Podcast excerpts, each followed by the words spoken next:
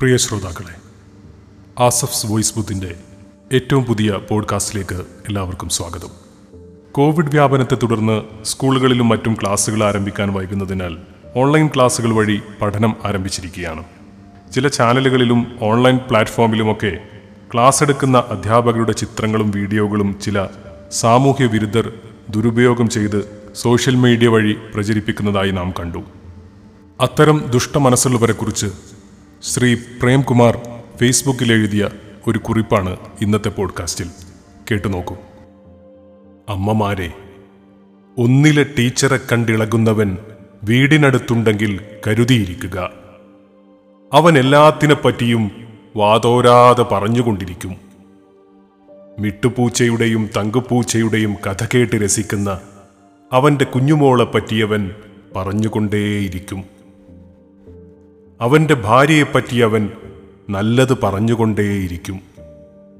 അലക്കിത്തേച്ച കുപ്പായങ്ങളിലെ നിങ്ങളവനെ കാണൂ. പെങ്ങളെ എന്നല്ലാതവൻ നിങ്ങളെ പേരെടുത്ത് വിളിക്കില്ല.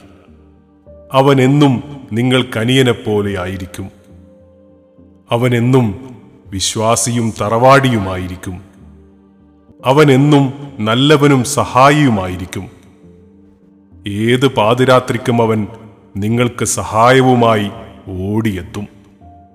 അമ്മമാരെ ഒന്നിലെ ടീച്ചറെ കണ്ടിളകുന്നവൻ വീടിനകത്തുണ്ടെങ്കിൽ കരുതിയിരിക്കുക. ഇവനാണ് ഇന്ന് തന്നെ നിങ്ങളുടെ പെൺമക്കളെ നോട്ടമിട്ടിരിക്കുന്നത്. അവനെ കണ്ടാൽ തിരിച്ചറിയാൻ നിങ്ങളുടെ പെൺമക്കളെ പഠിപ്പിച്ചു കൊടുക്കുക. അവനെങ്ങാൻ അടുത്തു വന്നാൽ നിങ്ങളോട് പറയാതിരിക്കരുതെന്നവർക്ക് പറഞ്ഞു കൊടുക്കുക. അവനു വേണ്ടി ഒരു മടവാളെങ്കിലും മൂർച്ച കൂട്ടി കരുതി വയ്ക്കുക അമ്മമാരെ ഒന്നിലെ ടീച്ചറെ കണ്ടിളകുന്നവൻ വീട്ടിലുണ്ടെങ്കിൽ കരുതിയിരിക്കുക. ഇവനാണ് നാളെ നിങ്ങളുടെ പെൺമക്കളെ കൊത്തിവലിക്കാൻ ഇറങ്ങുന്നത്